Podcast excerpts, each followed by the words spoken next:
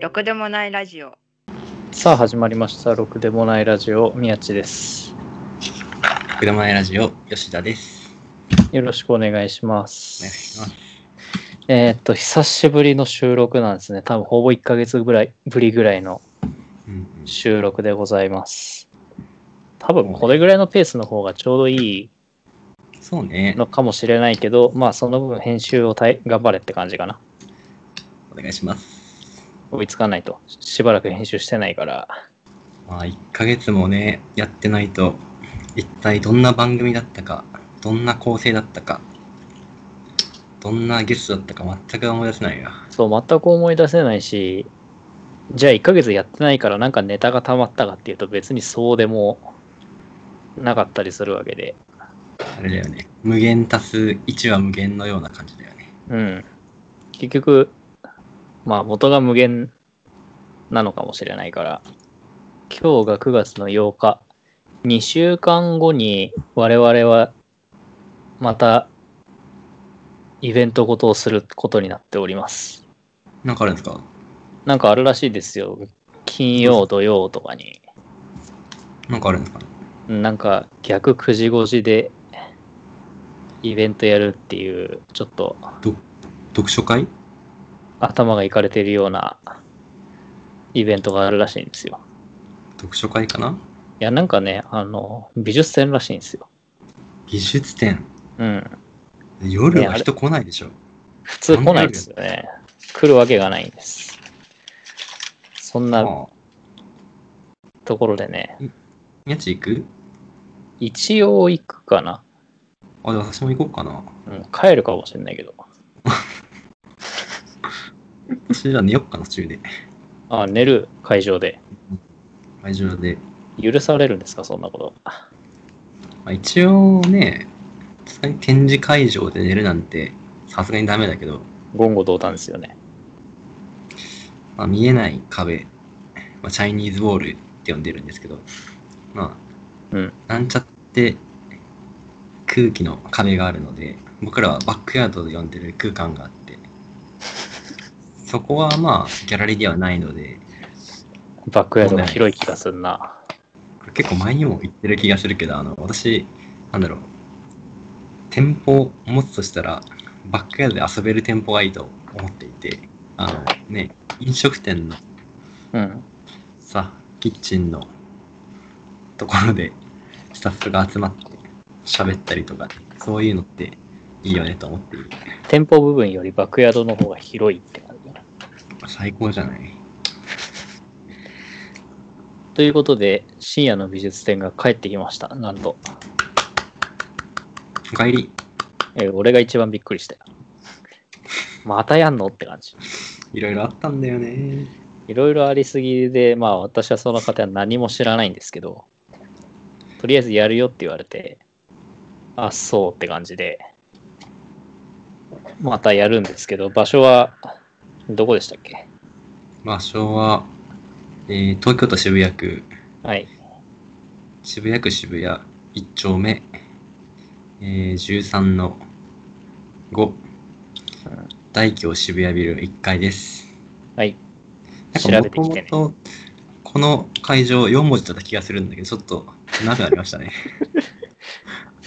あーまあ、まあ、いろんな事情がね、事情があって多分、いろんな事情があって。僕らも4文字で呼びたいんですよその行った方がちゃんとマップにも地図が出るしうん、まあまあ普通の参加する人とか一般の方は全然それでうんうんうんうんもっとむむしろむしろね元住所の方があれって言ってもらった方がいいんですけどまあこっち公式一応公式なんで嘘は良くないということでねなので大京渋谷ビル渋谷ビル 1F とか調べたら多分、まあ、出るんじゃないかなで時間は以前の美術展と全く同じ9時5時です PM9 時から AM5 時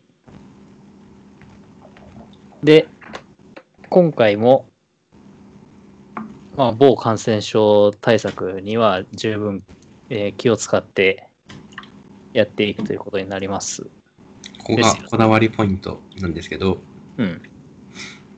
入場制限あら、する可能性がありますっていうのと、最大で1時間までしか中に入れませんよっていうのを一般のお客さんに伝えます。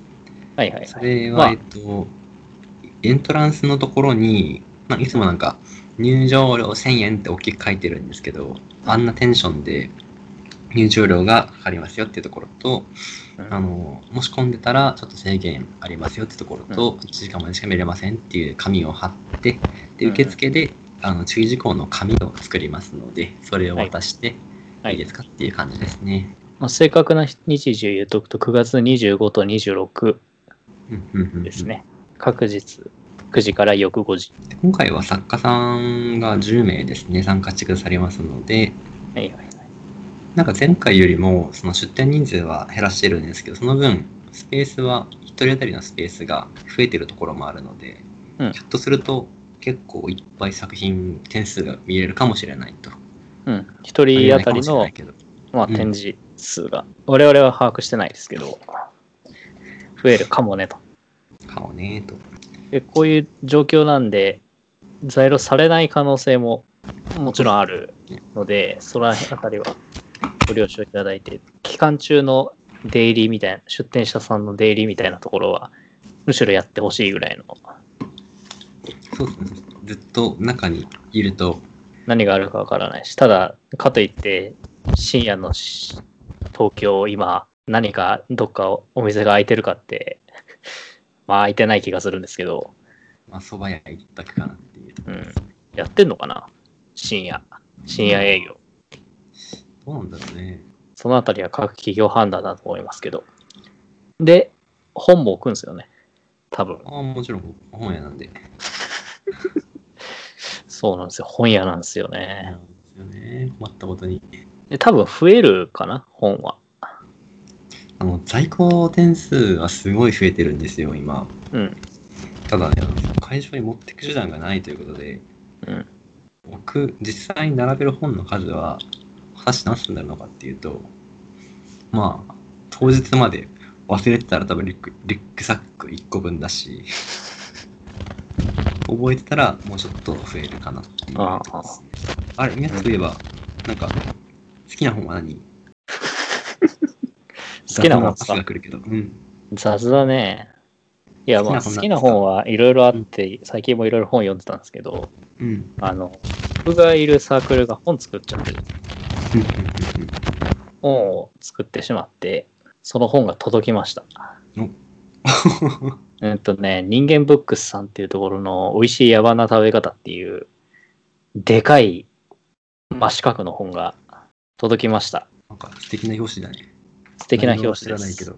3冊入荷したので、早い者勝ちで販売をします。1冊1500円。うんうん買ってくださった方には割り箸がつきます。美味しい野蛮箸というおまけの割り箸がつきます。うんと3冊だ3冊だけ売ろうと思うんで3冊送ってくださいって言ったらこのおまけの美味しい野蛮箸がなんと34膳来てちょっと、うん、何を考えてるのかよく代表わかんないんですけど。とりあえず、この美味しい野蛮な食べ方という人間ブックス発行の本、それから以前から出ている歩き方忘れちゃう病という絵本、こちらは販売させていただきます。もしかしたらまた増えるかもしれないけど、基本はこの2つの予定です。楽しみ今のところオフラインで買える唯一の場所だと思います。別にいらないでしょうけど。そういう場所が多くは。かな。本屋さんに持って行って、僕の知り合いのちゃんとした本屋さんに持って行って、こっそり売ってもらおうかな。面白いですよ。ちらっと読んだけど。なんか歩き方忘れちゃう病も僕結構、実は何回か会場に置いてあったんですけど、うんまあね、7月、8月、9月と置いてあったんですけどね、うんまあ見なかったんですよね。うん、まだ読んでないでしょ。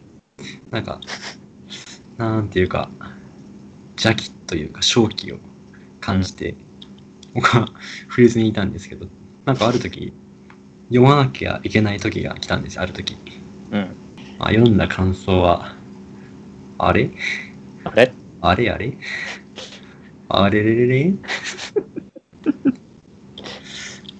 内容忘れちゃうねっていう感じですね。うん。歩き方がわからなくなっちゃうんですね。あの本はあれだな、なんか朗読するとなお面白いなと思った。読むだけじゃなくって。うん。絵本だからね。そうか。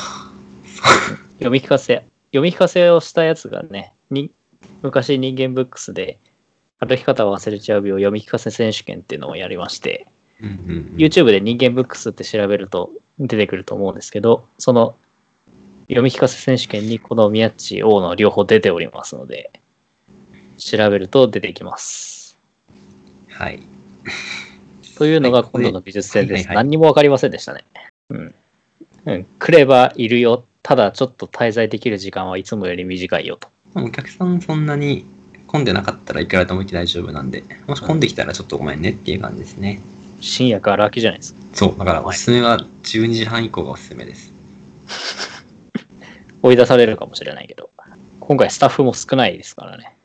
あ、宮地さんちょっと業務連絡なんですけど、はいはい。ここは別にカットしなくていいんですけど、あれ、うん今ちょっと機材を宮っちが持ってもらってるじゃん。持ってますね。で、金曜日何時頃宮っち来れるうん、休みだから別に何時でもいい。あはい。